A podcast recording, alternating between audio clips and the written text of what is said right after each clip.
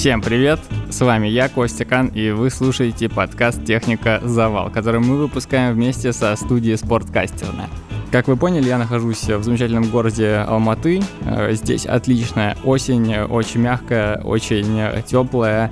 И есть э, большая надежда, что с такой осенью кататься получится еще достаточно долго. Ну, хотя бы месяц или, может быть, даже полтора. Я, конечно, приехал сюда со своим велосипедом, потому что я решил с ним не расставаться в этом долгом туристическом э, трипе, как я сказал, пограничникам.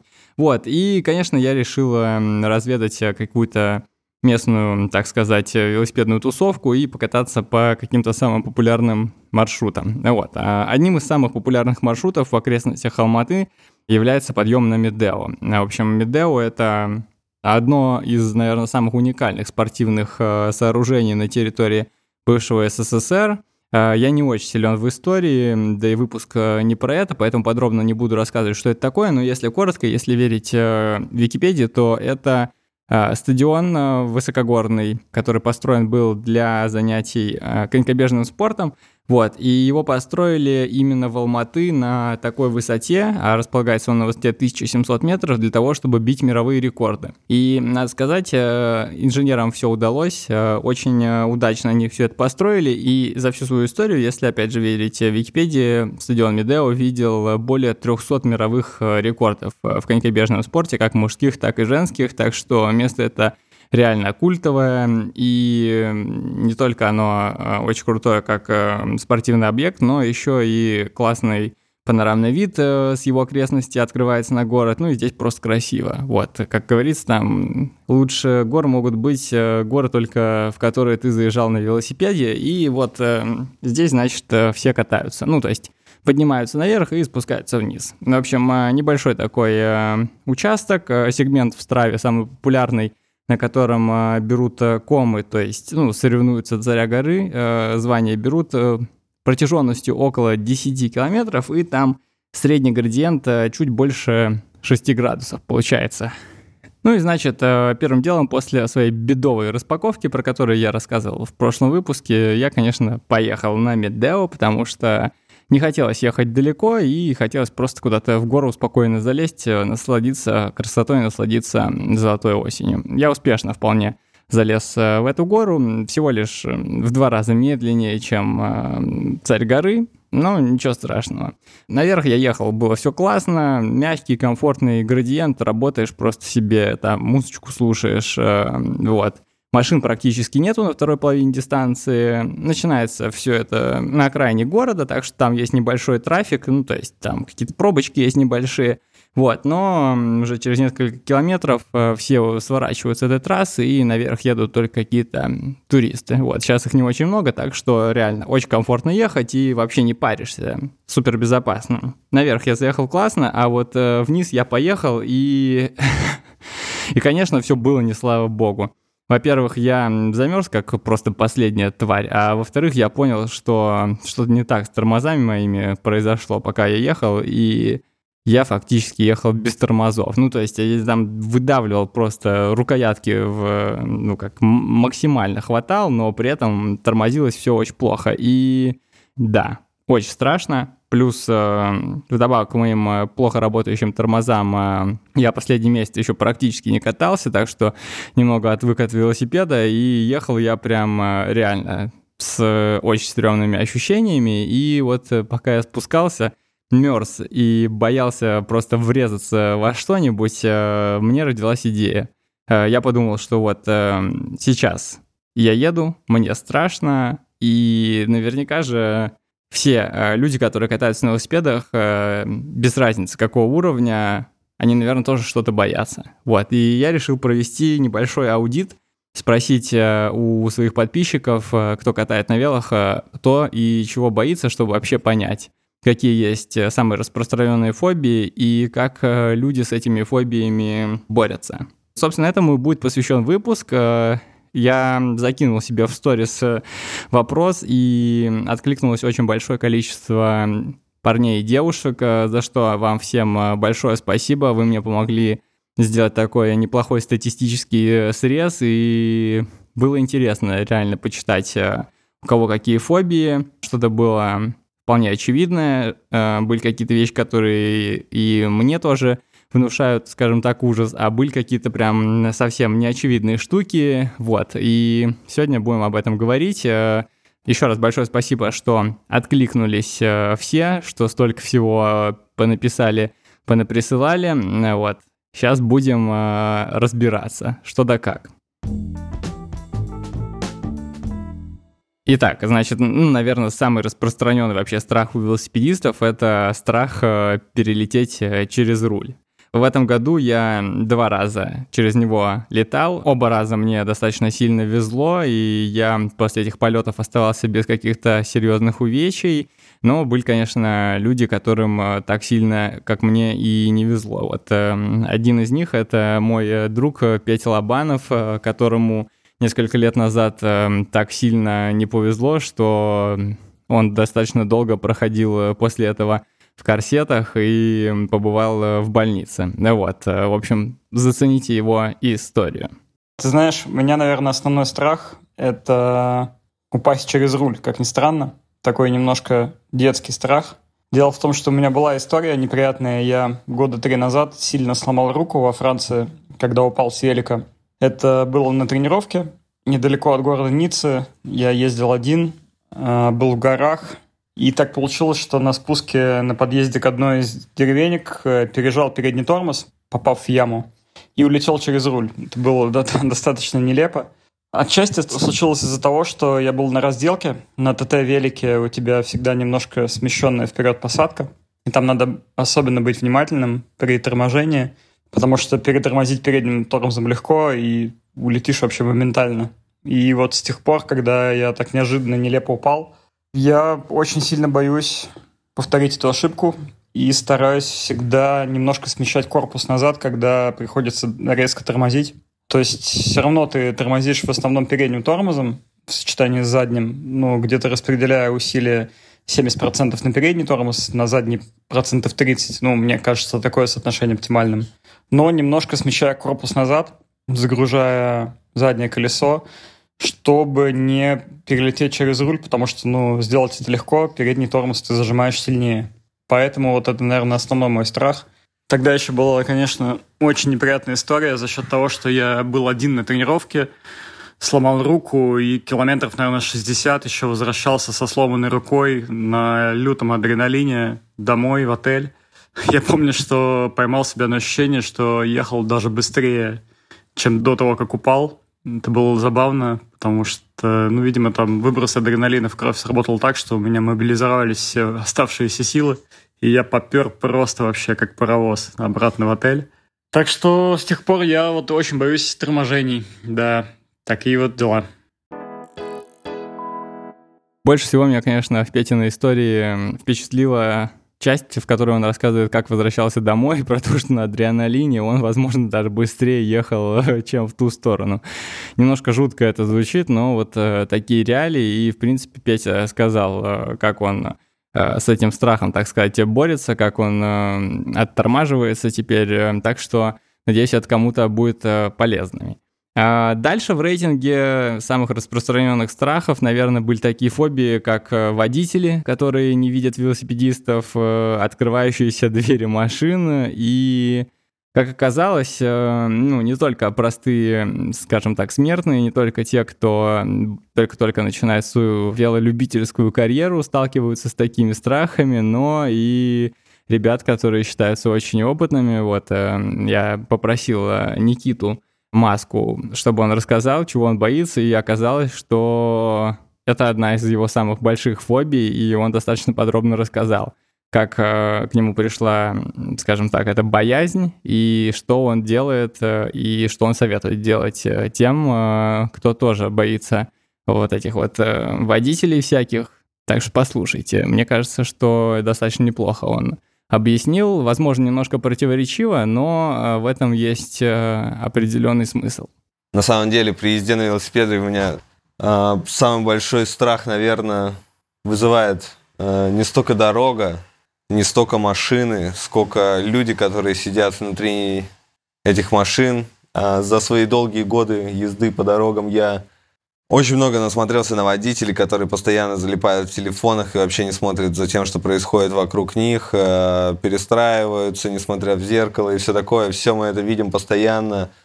Э, научились уже работать с этим, но, наверное, самый мой большой страх развился где-то в 2019 году.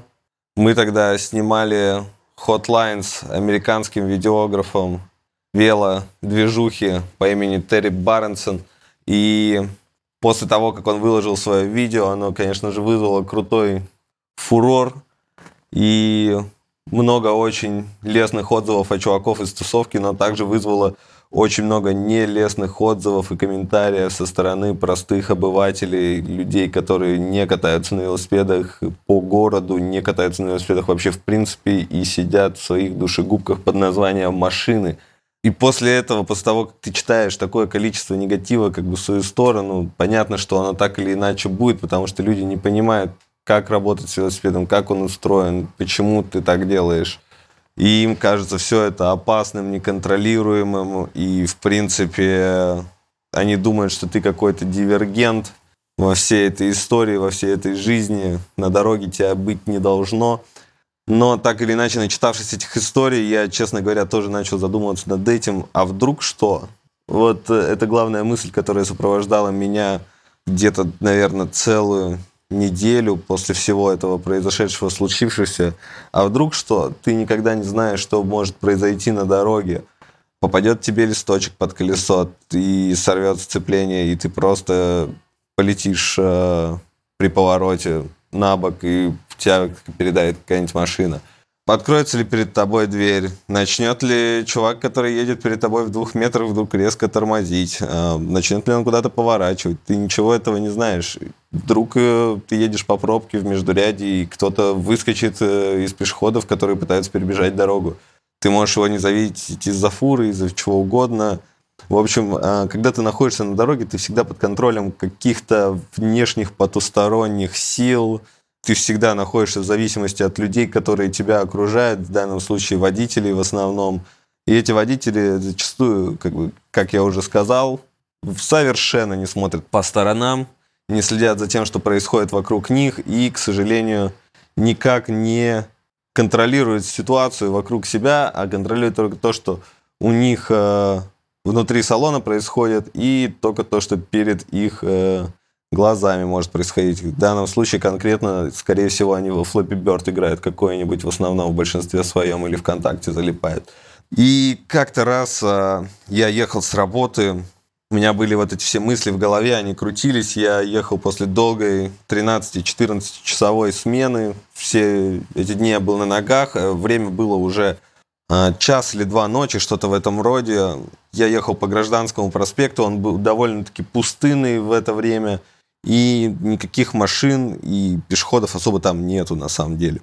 А когда ты об этом задумываешься, ты на самом деле понимаешь, что ты во всей этой игре на дороге, ты просто вот какое-то звено, которое может быть в один момент удалено, от тебя на самом деле мало что зависит, ты велосипедист, ты катаешься постольку, поскольку тебе, скорее всего, разрешают машины, а не постольку, поскольку ты главное какое-то управляющее Э, звено во всей этой цепочке событий э, на дороге. Ну и вот э, меня накрыли эти мысли, эти комментарии, сколько негатива вылилось всего на меня в интернете после этого видео. Затем я пересекал перекресток Гражданского и Верности. Да, это была улица Верности. Там есть небольшой пешеходный перекресток. Это пешеходный переход, точнее. А, там Т-образный перекресток. Машин нигде не было никаких. Я вижу, идут два пешехода с правой стороны. Я начинаю сдвигаться еще справа, чтобы их объехать вообще спокойно, метра за 3-4, наверное, чтобы они даже поняли, что им ничего не угрожает. А никаких автобусов сзади меня, никаких э, троллейбусов спереди меня не было, никаких машин вообще на перекрестке не было, было абсолютно пустынно. А, но тут в один момент, когда я начал уже приближаться непосредственно к пешеходному переходу, а девушка просто побежала ни с того ни с сего, не было никаких причин ей для того, чтобы бежать, вдруг внезапно начать. И она начала бежать, и, понимаете, прям мне под колеса. Я как бы вырулил, она остановилась тоже, как бы непосредственно в сантиметрах 30, наверное, от меня. Но это было страшно. И я понял, опять же, что все-таки во всей этой игре мы пешки, мы вообще ничего не значим, и все, что угодно может случиться на дороге с тобой, поэтому нужно быть всегда внимательным и предельно сконцентрированным на 200%, наверное, не меньше. После этого я еще немного перетрухал, но, честно говоря, процесс восстановления пошел довольно-таки быстро, потому что это была осень, уже конец осени. Я закончил кататься после этого э, и начал кататься на станке. И к следующему сезону, в принципе, меня уже как-то отпустила вся эта, эта волна негатива и понимание того, что я, в принципе, езжу по дорогам, и это всегда опасно, и может произойти все, что угодно, но просто надевайте шлем а, и будьте бдительны. А вообще, в целом, а, сформировал после этого, наверное, для себя такую а, заповедь катания на велосипеде по городу. Если опасно, то едь максимально агрессивно. То есть, если ты чувствуешь, что перед тобой может открыться какая-то дверь, едь в полутора метрах от этой двери. Едь максимально агрессивно, не стесняйся занимать всю полосу. Пусть тебе сигналят сзади, не агрессируй на это. Пусть лучше покажи, типа, чувак, типа, все окей, я еду, просто так безопасно. Пойми сейчас.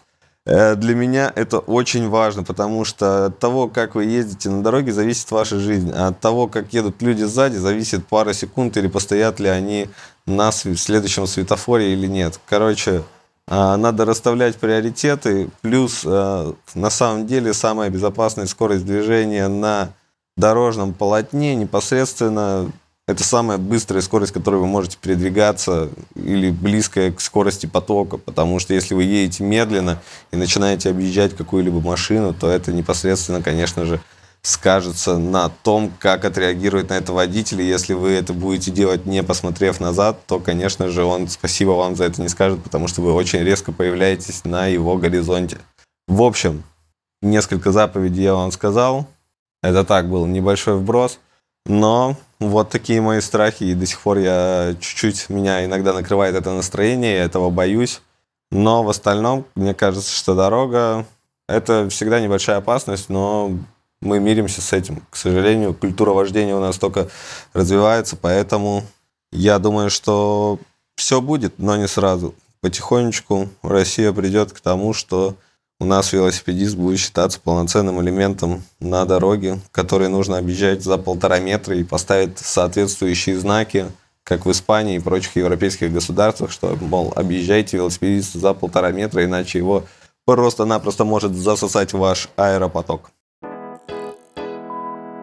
Также, если говорить о каких-то фобиях, которые связаны с внешними факторами, на которые, скажем так, вы никак не можете повлиять, то это такие враги велосипедистов, как э, ливневки, открытые люки и люки с э, крупными решетками, которые направлены по ходу движения. Э, честно, я никогда об этом не задумывался, но вот теперь задумываюсь. И вообще, что касается ливневок, то вот, например, в Алматы у меня тут э, развилась тоже небольшая такая фобия. Э, в общем, здесь э, вдоль дорог тоже есть такие сооружения, которые сделаны, чтобы вода утекала, и они называются арыки. И эти арыки, это, блин, конечно, это ливневки просто курят в сторонке нервно, когда видят эти арыки, потому что это просто какие-то рвы. Я вот э, каждый раз езжу и думаю, как бы мне, ну, типа, так не расслабиться и не угодить в этот э, арык, потому что это действительно страшно. То есть это, конечно, надо воды пустить, э, поток и крокодилов, и вообще никто никуда не проберется. Как с такими страхами бороться, у меня, кстати, нету идей. Ну, я вообще, в принципе, не только про арыки, но и про решетки, про ливневки. Тут, конечно, вас э, спасти может э, только предельная концентрация, и нужно всегда обращать внимание, куда вы едете, потому что Кроме этого, писали еще про открытые крышки люков, и это, конечно, вообще просто страх и ужас, э, когда я подумаю о том, как э, просто ты влетаешь в такую штуку. Ну, в общем, никому не желаю, и надеюсь, что у вас таких печальных опытов, контактов с урбанистикой городской не будет. И закроем, наверное, тему урбанистических фобий таким уникальным э, страхом. Один человек написал, что очень боится врезаться в низкий бордюр, э, такие, например, как на набережной Москвы-реки в парке Горького, и перелететь э, через руль в реку. Вот. Да, это действительно тоже страшно, но надо, наверное, постараться, чтобы такое случилось.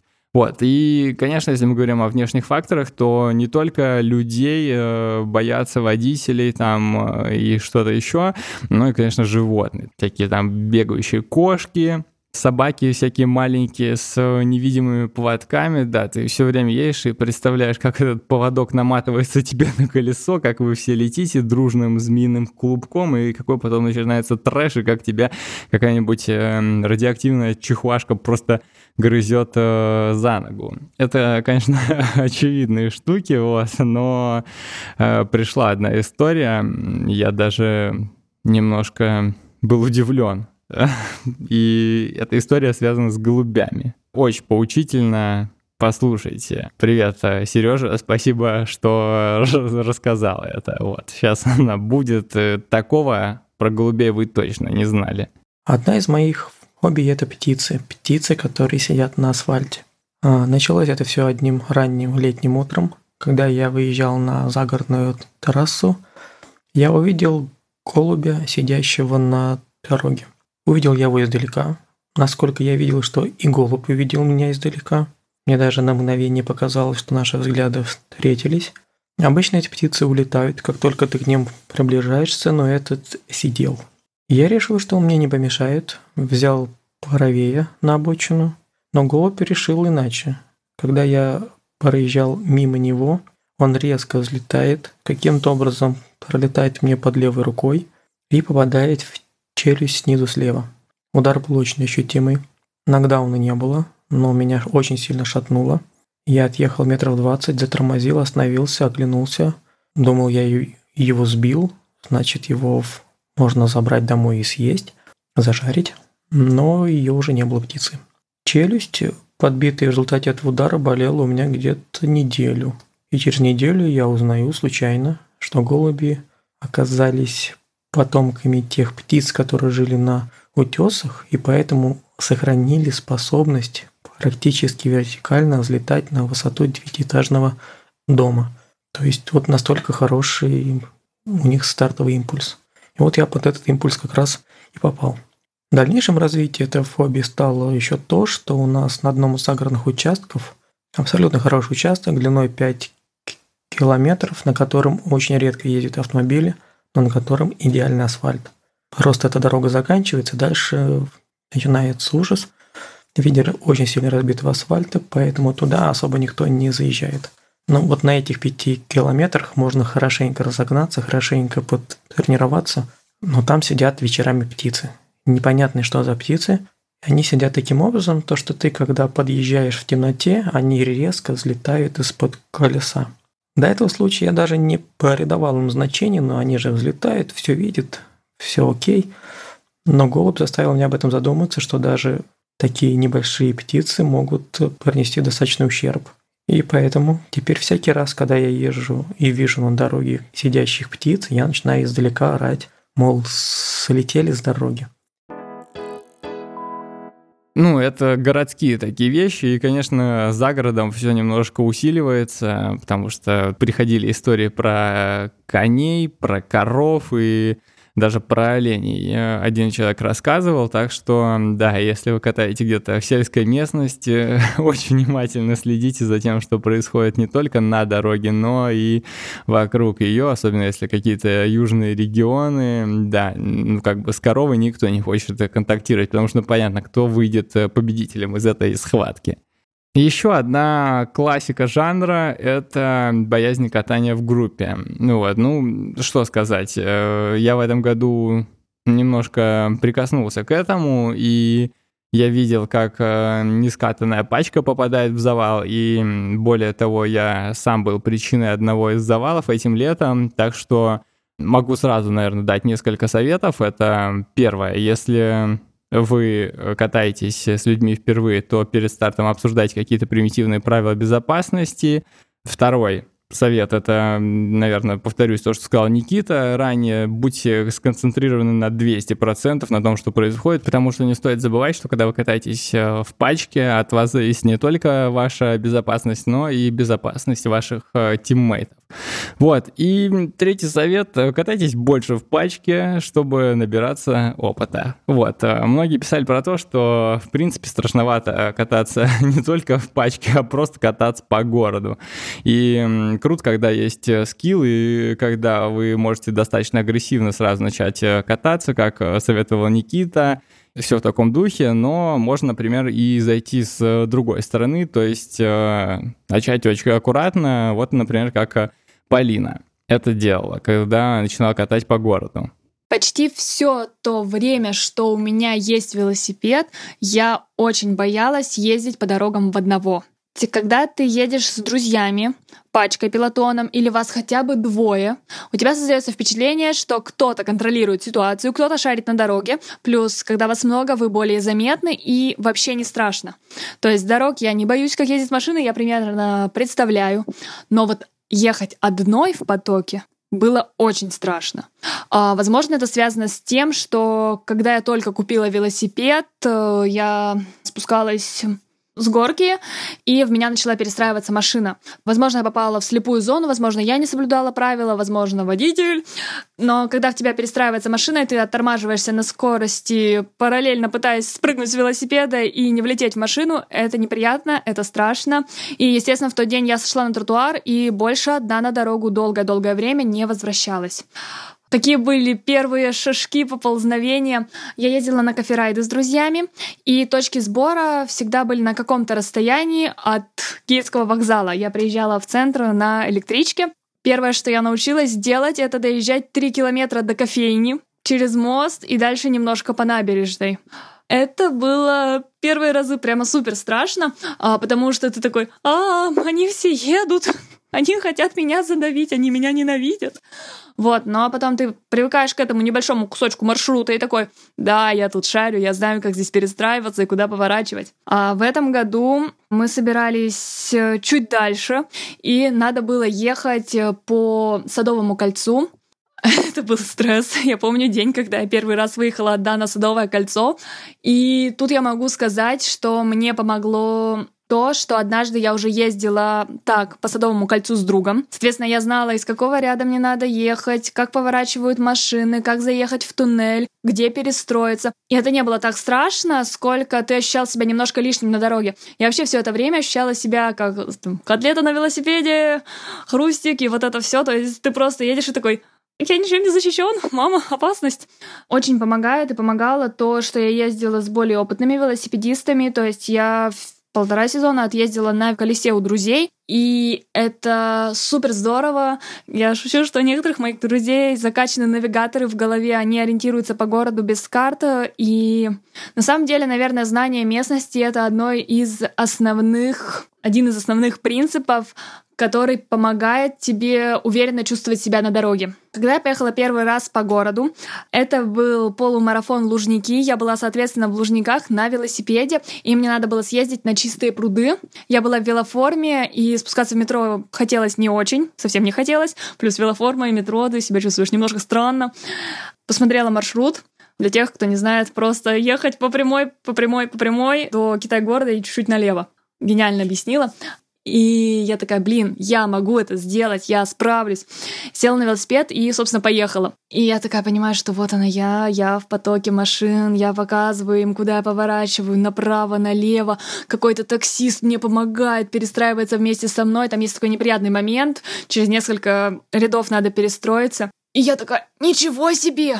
И мне так понравилось, потому что есть мосты, на которые нельзя зайти пешком, но можно заехать, например, когда ты на велосипеде, ты едешь, и так кайфово, и нет никаких пешеходов, которые тебе вечно мешают на тротуарах. И жизнь твоя прекрасна и великолепна. И ты чувствуешь, что нога идет, педаль крутится, скорость мутится. И я просто такая, а, господи, так что можно было? Я столько теряла все это время. И обратно я уже ехала Я спустилась с чистых прудов вниз на набережную и катилась в Лужники и думала, господи, как хорошо, как я прекрасна, как мощны мои лапищи. И, в принципе, могу сказать, что в тот момент, когда я впервые нормально поехала одна, то есть из точки А в точку Б и обратно, я поняла, что страх-то вроде как прошел. И завтра я еду кататься с другом, он недавно купил велосипед, и я понимаю, что мы поедем вдвоем, и я буду рулевым в этом заезде. Я не переживаю, как мы поедем, как мы будем поворачивать, мы будем в потоке машин. Не знаю, переживает ли он, но я чувствую себя абсолютно уверенной, и я надеюсь, что мы круто покатаемся. Вот такая история. Всем пис, не будьте мудаками на дороге. Огромное количество историй пришло про компоненты. Тут э, у нас, э, конечно, прокол вдали от цивилизации. Ну, это, наверное, вообще самая безобидная фобия, которую только присылали. Она легко лечится просто набором опыта. Если вы такой же пряморукий веломеханик, как я, просто садитесь дома и начинаете наяривать, э, менять камеры с утра до вечера, пока вы настолько не преисполнитесь в этом деле, что вам будет пофиг, за 10 метров от дома вы прокололись или за 100 километров. Вот, ну а если говорить о каких-то более серьезных вещах, то, конечно, страшно было читать, что пишут люди, там какие-то треснувшие рули, оторванные вилки, проколы на спусках тоже достаточно страшно висят, вот, и здесь, конечно, да, во многом это было связано с покупкой каких-то китайских компонентов, потому что в последние годы Китай карбона на рынке просто пруд пруди. На Алиэкспрессе можно найти все, что угодно. Я уже рассказывал про колеса, которые на данный момент едут обратно к продавцу. Так что здесь вам поможет только многократное изучение всех отзывов, которые пишут про товар. И регулярное обслуживание в сервисе. То есть, э, да, этим, наверное, вообще реально не стоит пренебрегать, и лучше потратить несколько тысяч рублей там а, раз в месяц, чтобы опытные ребята посмотрели на ваш велосипед, оценили, что с ним происходит и что может пойти не так, чем в один момент обнаружить, э, что у вас что-то отрывается, как это случилось у Сереги, который уже повоевал с голубями в этом э, выпуске. Главная моя фобия – это техническая. Я постоянно боюсь того, что на ходу у меня что-нибудь отвалится. Началось это все с одного случая. А, ранним утром, собираясь на покатушку, я заметил, что у меня на передке Холота H2 на левом шатуне отсутствует заглушка. Из документации я знал, что эта заглушка не несет силовой нагрузки, она закручивается на усилие меньше двух ньютонов, поэтому я решил, что ничего страшного в этом нет. Мысли о том, что она крутилась, отлетела от того, что левый шатун начал сходить с оси, у меня даже не возникло. И вот э, часа через четыре где-то, входя в подъем, я встаю на педали, начинаю сильно работать, и левый шатун в этот момент отваливается. То есть он реально сошел с оси, и левая нога, не найдя опору на следующем педалировании, проваливается резко вниз, меня ведет сильно влево, Шатун, отвалившийся вместе с педалью, попадает под заднее колесо, а я езжу с топталками, поэтому на контактной обуви он остаться никак не мог. И в результате этого я заваливаюсь на левую сторону. Упал. Упал все-таки не сильно, так как э, только-только входил в подъем и, в принципе, скорость набрать не успел. Ну, плечо слегка повредил, левый дуал немножко загнулся внутрь. Но с того случая я теперь, наверное, каждую в минуту или две смотрю на шатуны, не откручиваются ли они у меня. Да и дома, я работаю из, из дома, велосипед у меня стоит в той же комнате, что я и работаю, и я через каждые там 20 минут, 30 минут хожу мимо велосипеда, и рядом с ним у меня лежит шестигранник, и я всякий раз начинаю что-то затягивать, смазывать, то есть в результате этой фобии у меня теперь велосипед в идеальном техническом состоянии. Очень много писали про фуры и про страх попасть в воздушный карман. А, если честно, я так до конца и не понял, как с этим страхом бороться. В голову приходит лишь то, что на загородных трассах, где более скоростное движение, чем в городе, нужно быть еще осторожнее – а, еще более внимательным и вообще, наверное, лучше не соваться туда, где гоняют фуру, если вы не чувствуете в себе достаточно уверенности и не чувствуете, что вы морально к этому готовы. Ну и, наверное, можно обезопаситься как-то всеми возможными способами, если вы катаете на шоссе. Есть такой девайс, называется Garmin Varia. Это такой своеобразный радар для велосипедистов. Я про него давно слышал, но никогда не сталкивался с людьми, которые его юзают. Э, возможно, потому что в России он э, не так эффективен. Возможно, из-за того, что он достаточно много стоит, и для ну, как российских велосипедистов, возможно, он э, не стоит своих денег, э, считается, вот. Но все равно достаточно интересный девайс, и кому-то может он э, здорово облегчить катание и, скажем так, э, сделать его более комфортным нашелся один человек, который э, юзает этот радар и очень прям э, им доволен. Вот, э, Даша, привет, спасибо, что рассказала. Вот, и послушайте вы тоже, что такое Garmin Varia и как это работает на европейских, правда, дорогах, но все равно работает. Привет, меня зовут Даша. В прошлом бегун-любитель. Года 3-4 назад пересел на велосипед, ну и с тех самых пор в основном велосипедом, в принципе, занимаюсь, поэтому опыт какой-никакой, но имеется. У меня лично есть девайс, который называется Garmin Varia Radar. До этого я ездила с э, зеркалом заднего вида и с обычным мигающим фонарем в начале этого года приобрела этот Garmin Varia Radar. И очень-очень рекомендую всем, в принципе, велосипедистам подобную вещь. Даже если у вас есть какая-то отложенная сумма, и вы не знаете, на что ее потратить, и подумаете купить карбоновый руль, э, лучше советую купить именно этот э, Garmin Varia Radar. Что это такое? Во-первых, это фонарь с несколькими режимами работы, как в принципе, все прочие фонари, но сам по себе он очень яркий и очень длинная батарея у него. Во-вторых, это радар, оповещатель машин за вами. То есть, если у вас есть Garmin компьютер, э, Head Unit, или не Garmin, по-моему, Wahoo точно так же подключается, но этот радар оповещает вас, когда сзади находится автомобиль и показывает вам, как бы, что вот такая вот точечка, этот автомобиль на такой-то дистанции. Э, находится от вас. Он также показывает примерно скорость, с какой этот автомобиль движется, сколько этих автомобилей, то есть если их там целый поток, то он точно так же показывает, что там несколько точек до тех пор, пока они вас полностью не обойдут в движении. Еще одно из основных преимуществ, что этот радар показывает автомобили задолго до того, как вы их начинаете видеть в зеркало заднего вида. Вообще в идеале как бы лучше и зеркало заднего вида, и радар, и смотреть через плечо обязательно. Но с тех пор, как у меня появился этот радар, э, в принципе, как бы зеркало отошло э, с руля, было убрано вообще. То есть теперь только имеется этот радар. Единственный минус у этого радара, что если вы находитесь в сильно холмистой местности, не один длинный подъем, а подъемов много, они короткие, но при этом довольно крутые, то есть такие горки. Либо вы находитесь на крутом повороте, тогда этот радар может оповестить вас когда машина находится уже довольно-таки близко, а, так как он не может собрать данные из-за тех самых холмов или поворота. Но в этом случае, в принципе, как бы и зеркало, либо тоже плечо особо не поможет, потому что точно так же, если вы находитесь за поворотом, то вы не можете видеть, что там находится у вас за вами. Ну и, конечно, у всех регионов есть э, свои особенности.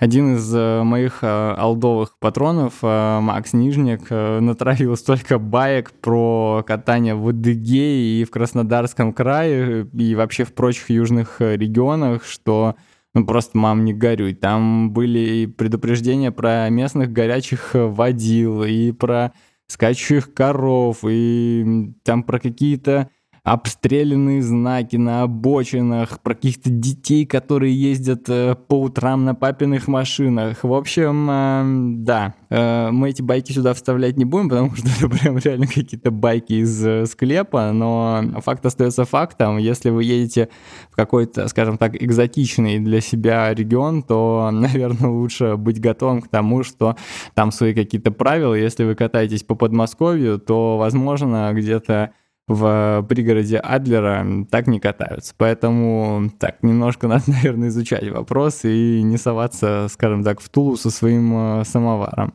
Вот, э, так что спрашивайте местных, обязательно интересуйтесь, какие есть особенности, и да, не грозите Южному Централу, так сказать. Вот, и, конечно, мы не забываем, что дорога — это не место для шуток, и даже если кто-то начинает творить какую-то херню, то это не повод отвечать ему в таком же духе. Поэтому на десерт э, подадим поучительную историю про маршрутчика из Нижнего Новгорода, из-за которого один из гостей нашего подкаста сегодняшнего больше не катается на велосипеде. Привет, меня зовут Илья, и раньше я очень много катался на велике, у меня был шоссейный велик в городе Нижний Новгород. В какой-то момент у меня пропал, начал пропадать интерес к катке, и окончательно пропал после одной истории. Сейчас я ее вам расскажу. Я жил на отдалении от центра, и каждый день ездил на велике по одной и той же дороге. И это дорога, на которой ездят маршрутки. В Нижнем Новгороде ездят эти пазики, в которых обычно возят гробы сзади – качестве маршруток. И водители в них ведут себя крайне ублюдски по отношению ко всем участникам дорожного движения, особенно к велосипедистам. И так я ехал в сторону работы, и один из маршрутчиков несколько раз подрезал меня на остановке. То есть я приближаюсь к остановке общественного транспорта, вместо того, чтобы подождать, пока я ее проеду, он вылетал передо мной и резко останавливался, заставляя меня перестраиваться и продолжать движение. Ну, как вы понимаете, я ехал на нормальной скорости по оживленному движению, поэтому было странно так делать. И на одном большом светофоре на перекрестке я решил его наказать, не знаю зачем, встал перед ним, при этом он выехал из другой полосы, которая была предназначена для поворота, и встал передо мной изначально.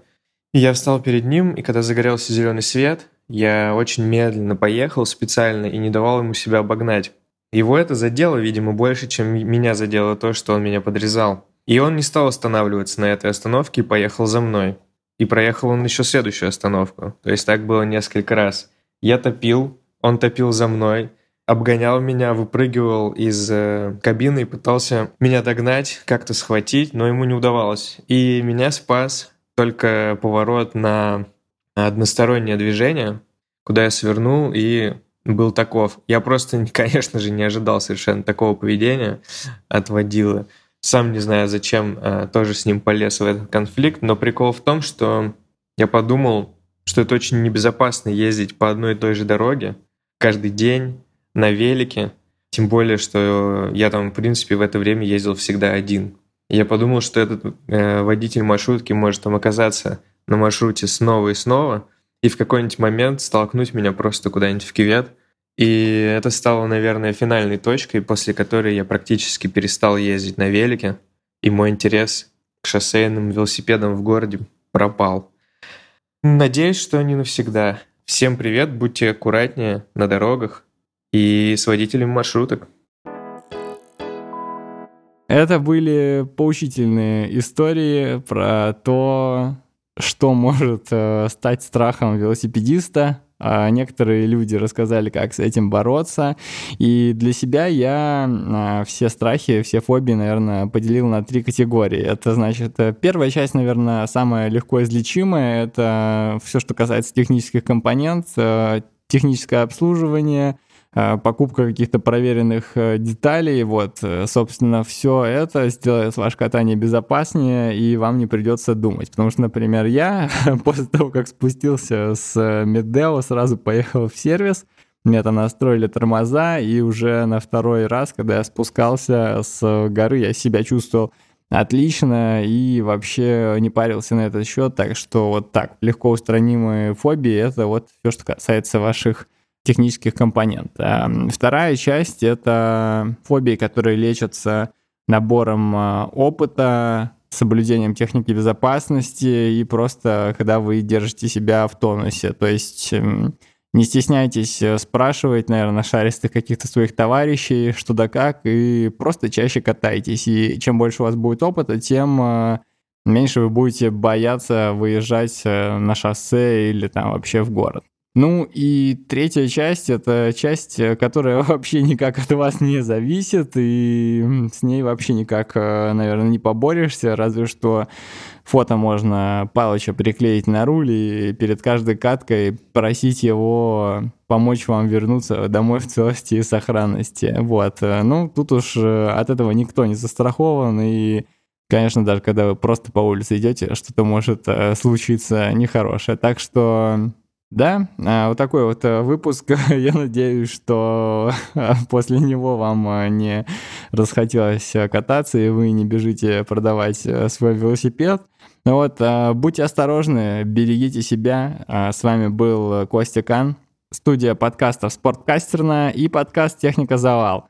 Надеюсь, на следующей неделе я так э, никого не подведу, и мы выйдем э, в назначенное время, в назначенный день, а назначенный день это четверг. Э, я надеюсь, что вы уже подписаны на нас на всех площадках, на которых вы слушаете этот подкаст.